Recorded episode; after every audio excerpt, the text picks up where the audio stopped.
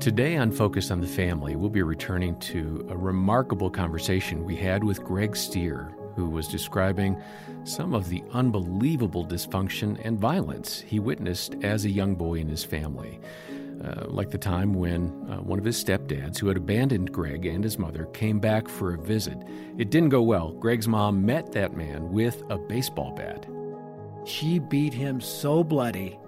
I remember as a kid. I joke about it now, but it actually traumatized me as a kid Oh, because course. it she absolutely just beat him bloody. He finally ended up back in the car, drove off, and I remember thinking three things as she walked back up. Number one, I will never disobey my mommy again, right? Clear message there. Clear message. Number two, how did the cigarette stay in her mouth the whole time? I mean, it never left her mouth. Wow. And number three, why is my mom so angry? Well, your host today on Focus on the Family is Jim Daly. I'm John Fuller, and thanks for joining us. John, we routinely hear from people who are hurting and damaged by unresolved conflict, uh, baggage from their past, and frankly, the consequences of sin. And we live in a broken world, and that brokenness is often reflected in our families today. Admittedly, uh, Greg's example is rather extreme, but we all know of families torn apart by infidelity, addiction, prodigal children, and so many other seemingly hopeless situations. But here's the good news God is at work even in the most dysfunctional of environments. He wants to bring healing and restoration and hope back into our lives. Uh, Psalm 34:18 says, "The Lord is near to the brokenhearted and saves those crushed in spirit." That was Greg's experience. His family was filled with uh, bodybuilders and street fighters who loved violence.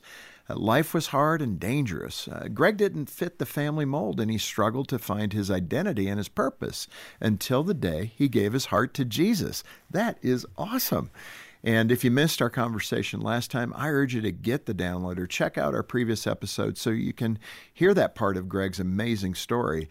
And I'm looking forward to continuing the conversation with him today. Right. And as we mentioned last time, Greg is an author, speaker, and the founder of a youth evangelism ministry called Dare to Share. He's written a book called Unlikely Fighter the story of how a fearless street kid overcame violence, chaos, and confusion to become a radical Christ follower.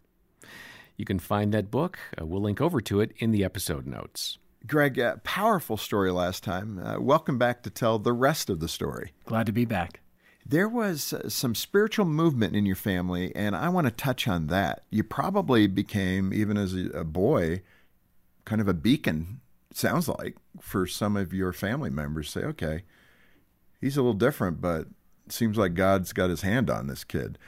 How, how did that start to happen in your family where these tough uncles and everybody started to see God working in your life? Yeah, they used to call me the walking Bible. They set me up on a That's what table they nicknamed and, you? and made me quote verses in front of the family. Uh, they they, Oh, they got a kick out of it. Well, meanwhile, uh, in a totally different situation, this hillbilly preacher, nicknamed Yankee, who planted a church. He's from the deep south, but planted a church in the suburbs of Denver. Reached out on a dare to my toughest uncle, my uncle Jack, and knocked on his door on a Saturday morning. Yankee said, I'm here on a dare from Bob Daly to tell you about Jesus. Meanwhile, my cousin Tammy and my uh, cousin Jackie had been going, his kids, Jack's kids, had been going to Yankees youth group. Oh my. And he said, By the way, you have two awesome daughters. They go to our youth group. That got him in the door. Wow. My, my uncle Jack basically said, uh, I don't know Jesus, but I know Bob. I'll give you five minutes. And Yankee came in and shared the gospel. And Jack had never heard that Jesus came for sinners. That he, he just thought he's got to keep a list and he's never going to keep the list, so he's going to go to hell, so he might as well have fun. But for the first time, he heard that Jesus died on the cross for sinners, that he rose from the dead, and if he simply trusts in him, he has eternal life. Yankee explained the gospel. He said, Does that make sense? Jack said, Hell yeah. That was a sinner's prayer, was hell yeah. Wow. He trusted in Christ in that moment. Hmm. My aunt Erlene trusted in Christ, and that began the domino effect in my entire family. Man, that's something. Uh, In that time period, I think you described uh, going to a youth ranch. Well, what happened was my big brother Doug, who who was going to Yankees youth group, for whatever reason, it was called Christian Youth Ranch, which sounds like a boys' home. Yeah. But it was a huge youth group. They had 800 students uh, going to this youth group every week. And it was a big, big outreach. My big brother Doug was going. So the two of you went. Yeah, so he snuck me in, even though I was in elementary school. So you're too young. too young, too young. But but Yankee, God used him in such a powerful way to begin the trajectory of the transformation uh, in my uncle's lives, my aunt's lives, my cousin's life, and my life. That is that is so awesome. And I mean, what's the update? Where is everybody at today? Well, what happened is my uncle, my uncle Jack, trusted Christ uh, within a month's period of time. He brought 250 people out to Yankees Church. I mean, you're talking about gang members, bodybuilders, street fighters, uh, radically transformed. Uh, my uncle Jack uh, sharing the gospel on a regular basis to people that were very, very tough. One day he's in a sauna he shares Christ with another guy in the sauna, and you got no clothes on. This is buck naked evangelism. There, he's sharing Christ with another bodybuilder, brand new believer, doesn't know the rules yet. Yeah. Another bodybuilder from a different religion starts to interrupt and argue with my uncle Jack. And my uncle Jack doesn't know you're supposed to love your enemies. He hasn't read that part yet. So he tells this guy, "Hey, I'm trying to tell this guy about the love of Jesus. Why don't you shut your stinking mouth and quit interrupting me?" He continues. Sounds like something David might say. King David. That's right. He continues to share the gospel, and he goes, "You interrupt me one more time, I'm taking you out." And he continues to share Christ. The guy interrupted him again. Uncle Jack hit the guy. The guy fell to the ground in the sauna. Looked up and says, "Jesus didn't go around hitting people like that." He goes, "Well, I ain't Jesus. I'm Jack." Oh man. so it took That a while. tough. Sanctification was a process. Wow. Yeah. It I is mean, a process. Yeah, you're bringing all that in. Bringing That's all that That's amazing. in. Uncle Jack is he alive today or? He went to be with the Lord four years ago. Wow. And so Yankee flew out for the funeral. Uh, I did the funeral. I wrote a poem for him called Hell Yeah about his radical transformation and how God had been, God has used my Uncle Jack to reach so, so many people. You know, you, hmm. you step back from this story and you think of the intimidation where you're that little boy, the doll that they gave you, Yeah. the being the brunt of jokes of your family. Isn't it just like the Lord to take the friendly guy in this chaotic family of thugs? Yeah. I mean, sorry, but that's how you framed it. Yep. And then he uses you to draw them all to him. If you don't believe in God and you don't believe in Jesus Christ as his son, you really got to step back and think about this. Why? How could that have happened Yeah. without the power of God? There's no way it would have happened. And that's one of, Jim, that's one of my messages.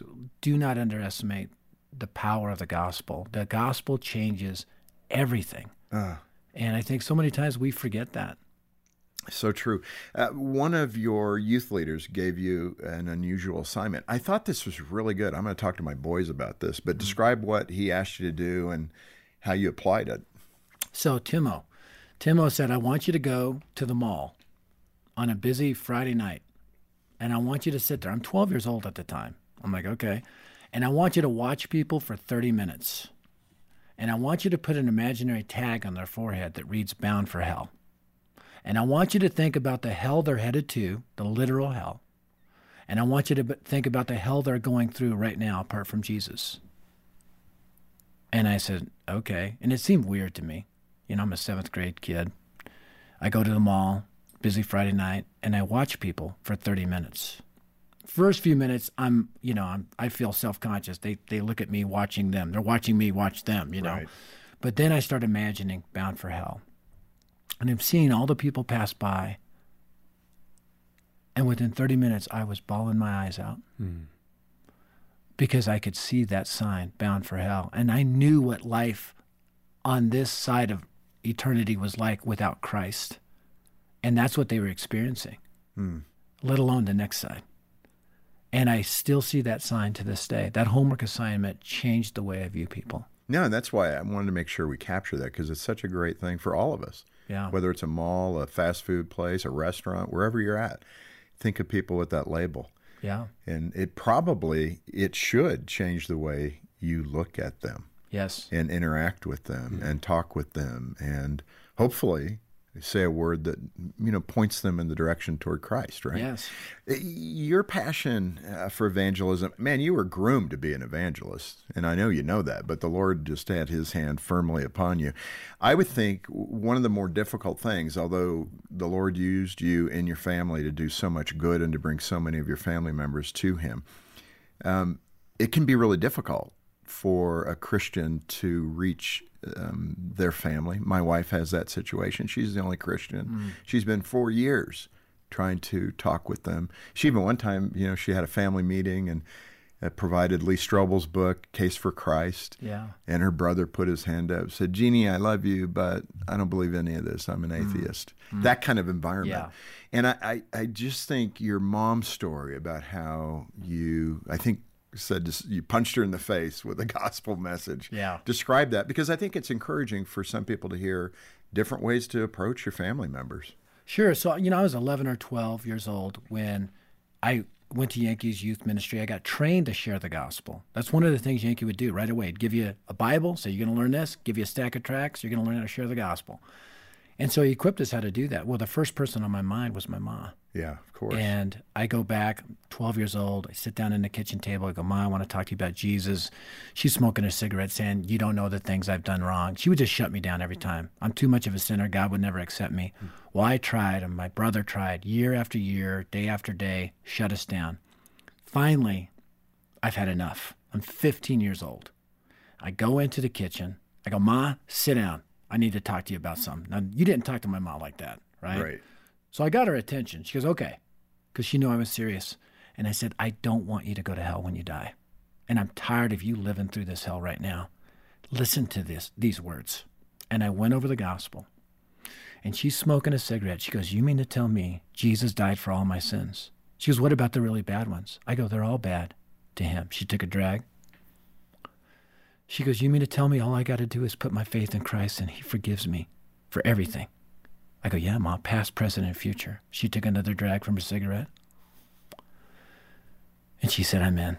Hmm. Wow. And I remember when my family said they're in, yeah. they're in. Right. And I remember my mom for the first time having a glimmer of hope in her eye mm. that God accepted her. And that was one of the best days of my life. Mm. You know, being able to lead my own ma to Christ. How old was she at that point? I think she was probably about 45. Yeah. Yeah. What a day. What a day. Yeah. What a day. What a straightforward way to go, too. Well, you kind of have to. You know, yeah. some people you kind of go through the side door. With my family, you got to kick in the front door. Yeah. And say, hey, Jesus wants to talk to you. but you know, like you said, though, there's that honest reflection and then that commitment. Uh, that's actually beautiful. Yeah. There is something true to that personality that okay, I'm in. Yeah. And that's simple. You never had to convince my family that they were sinners. Yeah, right. You know, they knew that that you had to convince them that Jesus died to save them. Yeah. And his payment is enough. It, and again, it just sounds like exactly where God would go. Yeah. That's the heart he's looking for. An honest heart. Yep. Not a perfect heart. There was a significant shift for you when your grandfather died. Um, what happened and what was going on in your family's situation when that happened. So, my grandfather had a massive heart attack, and I was 15 years old at the time. He was in ICU, his brain dead. We knew he was going to die. My uncles, all but one, had come to Christ. Hmm. And the one who hadn't come to Christ, my uncle Richard, lived in Arizona, flew in, and so all my uncles are trying to share Christ with him in the hospital, uh-huh. you know, in the waiting room by grandpa's bed. And he's dodging and weaving like he's in a prize fight. He doesn't want to have anything to do with Jesus. He thought everybody went crazy, called them Jesus freaks.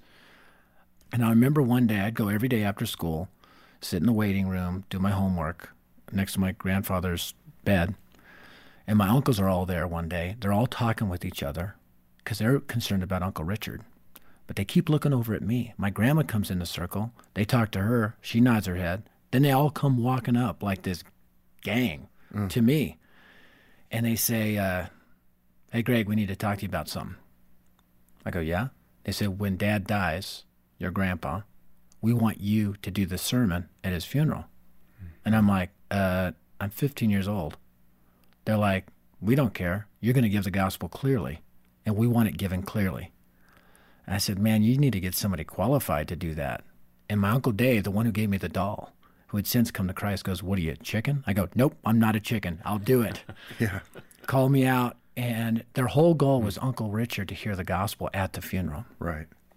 So I went up and they had an official pastor lead the service. I did the sermon, the 30 minute sermon, 500 people at my grandpa's funeral. He's a very loved man. I had everybody bow their heads and close their eyes after I gave the gospel. Everybody did except for my Uncle Richard, who just folded his arms and shook his head, saying, You ain't getting me, boy. I gave the invitation. Many people came to Christ. My Uncle Richard did not. But in that moment, I felt the power of the Holy Spirit and the power of the gospel and the call that I am called to preach the gospel of Jesus Christ. Huh. So that was a game changing moment, not just because so many people came to Christ, but because it, it was in that moment I really got my full calling Yeah. to be a preacher of the gospel of Yeah, Jesus which Christ. is uh, it's interesting. They had a your family had a different idea, but the Lord was going to show you something yeah. about who you are Yep. and what He wants from you. Uh, bring that forward now. The passion that you have for young people. I mean, it is obvious to everybody listening and watching on YouTube. I mean that the Lord had His hand on you. Mm. Talk about Dare to Share and what you're doing to lead that ministry now, and and what's happening. Yeah, so for the last 30 years, uh, I've led Dare to Share. And Dare to Share is all about every teen everywhere hearing the gospel from a friend. So we train, equip, and mobilize teenagers to share the gospel. We work to and through local churches, provide free curriculum.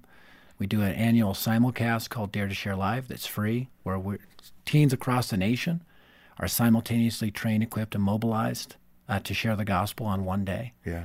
Uh, and then we give them the tools and apps and resources to be able to share the gospel because we believe in the power of the gospel and the potential of young people. I think, Jim, I think we've played too much defense with our young people. Ah, that's we're, good. We're trying to knock all the sin out of their hands, the danger of smartphones. We're like, you know what? Let's download a faith sharing app on that smartphone and let's equip you to share the gospel with your friends. So, what we're seeing across the world, our teenagers are rising up. God is using young people to shake their schools with the gospel of Jesus Christ. And so we want to play offense. We want to mobilize a generation with the hope of Jesus Christ. And so that's what we've been doing for 30 years, and now it's gone global. That's And we're- fantastic. We're, excited Yeah, about what that God's doing. really is good. Um, I don't want to end before we talk a little bit about Columbine, the shooting here Yeah. in Colorado at the high school. It kind of was one of the first of those mass shootings in a school setting. There's been sadly Mm-hmm. too many more to follow. But how did that event stir your heart? Well, I was leading Dare to Share, but I was also pastoring a church at the same time. Did Dare to Share on the side because I love teenagers, and I was planning on doing both for the rest of my life. And on April 20th, 1999, I was promoting a Dare to Share conference. Our theme that year was on spiritual warfare. The theme literally was when all hell breaks loose, based on Ephesians 6:10 through 20. The pastor came in and said, "You guys may want to stop and pray because all hell has broken loose at Columbine High School." We didn't know how bad until we saw the news reports. Right. I went down to Clement Park and the school, prayed with people after that. God used that tragedy, though, uh, to call me out of being a pastor and leading Dare to Share part time to leading Dare to Share full time. Because the question on my mind was where were all the Christian kids to reach out to the shooters? And what if they had heard the gospel and believed? And I'm thinking there are kids like that on every campus that are the bad, the broken, the bullied, and the bullies that if they have the hope of Christ, hmm. if they are presented that message of Jesus, then at least there's a chance for that soul transformation. Yeah. So I resigned from the church and went to Dare to Share full time. Well, that's terrific, especially for young people. And I, uh, man, just pray the Lord continues to bless those efforts. You know, when you look at what's going on in the culture, there's only one answer, and that's Jesus. That's right? it. I mean, there's so much shaken loose right now. There's so many unknowns out there. We- I'd like your perspective on this. One of the things that I've said, a lot of older Christians, I'm in that category, John. A lot of older Christians are fearful about the younger generation of Christians, as if the Lord didn't know who He put here. You know, and I, I keep kind of reprimanding them, saying, Hey, God's got this, man. There are His people, His remnant. They're here. So don't shortchange God that somehow He made a mistake with millennials and Gen Xers and Gen Zers. They might not think the way the boomers think. But to say that God's presence is not in them and working through them mm. is really questioning the Father. Yeah. I would caution you not to do that. Well, I would say this. I would agree with you. Every major spiritual awakening in the history of the United States has had teenagers on the leading edge. The First Great Awakening with George Whitefield and John Wesley, Jonathan Edwards said the revival has been chiefly amongst the young. You go throughout history, God uses young people. I believe Gen Z is poised for revival and transformation. So Totally agree. We need to mobilize them. Yeah. We need to quit boring them with just mm. typical Sunday school lessons and put them on mission to reach their friends for Christ. All, that's what Yankee did. For me as a kid, I'm 12 years old, walking down the church hallway. He's walking by. He looks at me. He said, You're going to reach the world for Christ someday, young fella, and just kept walking. He said that a thousand times to a thousand teens. He believed it every time, and I believed it. Yeah. And we need to infuse that kind of vision into the hearts of our students. Well, and I think the other thing is not milk toast. yeah, Young people are not looking for that. They're looking for what it means to be seriously committed. that's right. And what does it take? That's, it. That's it. a good thing. And I hope pastors hear your heart today too. Preach the meat, not the milk. Amen. And I think people are going to respond in this in this time. Um, I guess the final question, Uncle Richard, what happened? 12 years later, Uncle Richard's coming back for another funeral, his own, sadly. Uh, he had stage four cancer, uh, melanoma, uh, was going to die. Bodybuilder once himself, shriveled up, emaciated. My uncles are desperately trying to reach him. He's still shutting them down. Wow. With That's every last breath, person. he's strong willed. They talk him into going to Grace Church, the church I was preaching at at the time. And they said, let's go hear our little nephew preach one last time. Wow. He reluctantly comes. I preach the sermon at the end, like in every sermon, I give the gospel. I have everybody bow their heads and close their eyes. This time he bows his head, close his eyes. I said, if that makes sense and you're trusting in Jesus right now, would you raise your hand? Boom, he raises his hand. Hmm. Boom, all my uncles begin to weep because they're peeking through their fingers down the aisle to see if he raises his hand. Yeah. He trusted in Christ, and in three months he lived after that, he led more people to Christ than the average preacher would lead their entire lives. Wow. Yeah. It sounds like he lived a life that people had to respect. And Yeah. then becoming a Christian, they listened, right? Amen. That's probably exactly what happened. Man, if people hearing this don't stop and think, okay, what's my spiritual inventory? Where am I at? Where's my family at? You doubt that God can reach your family? Uh, just listen to what Greg has said. I'd say listen to it over and over again a couple times because this is the work of God. And what a powerful testimony that we've heard. And uh, Greg, I just so appreciate. I'm back. I kind of am with you in that childhood experience, but that doll and being uh, belittled like that. But you rose above it. You did climb up, By and God's God grace. used you. Yeah. yeah.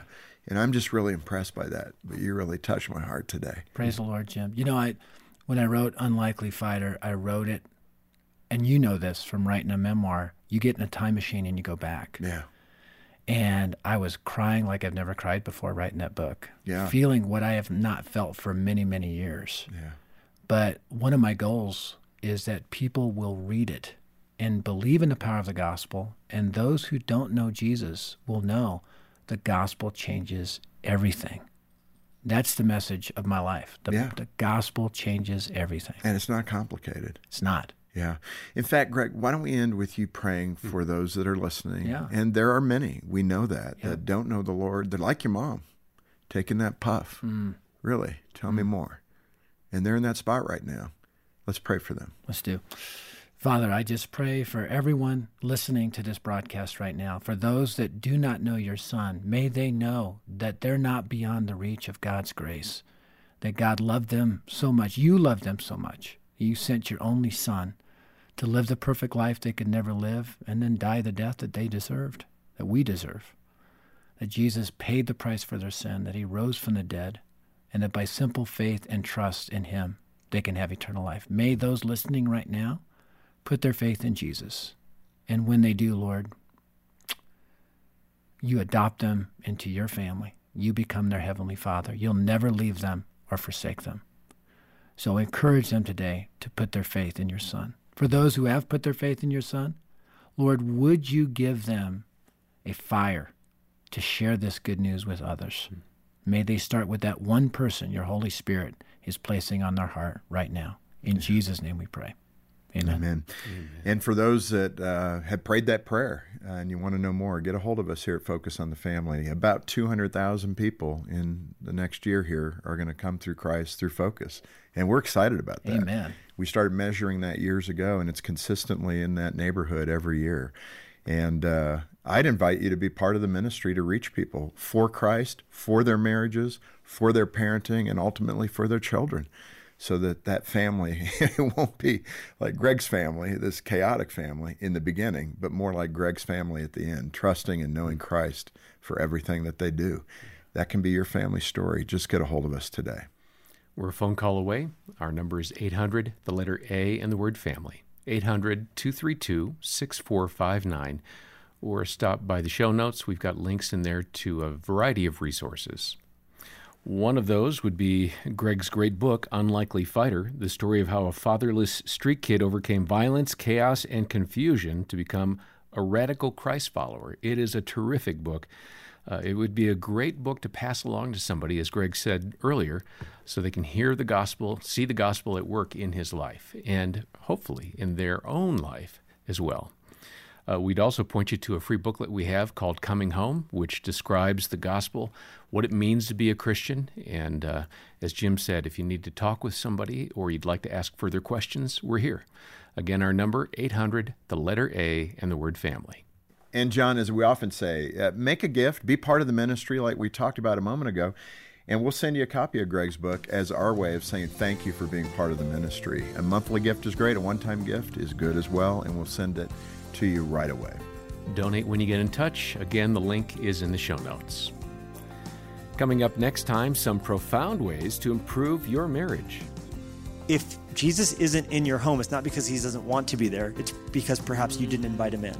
Every bride and groom have the choice to invite Jesus into their wedding, invite him into the marriage. He'll come into your home if you invite him. On behalf of Jim Daly and the entire team, thanks for listening today to Focus on the Family. I'm John Fuller, inviting you back next time as we once more help you and your family thrive in Christ.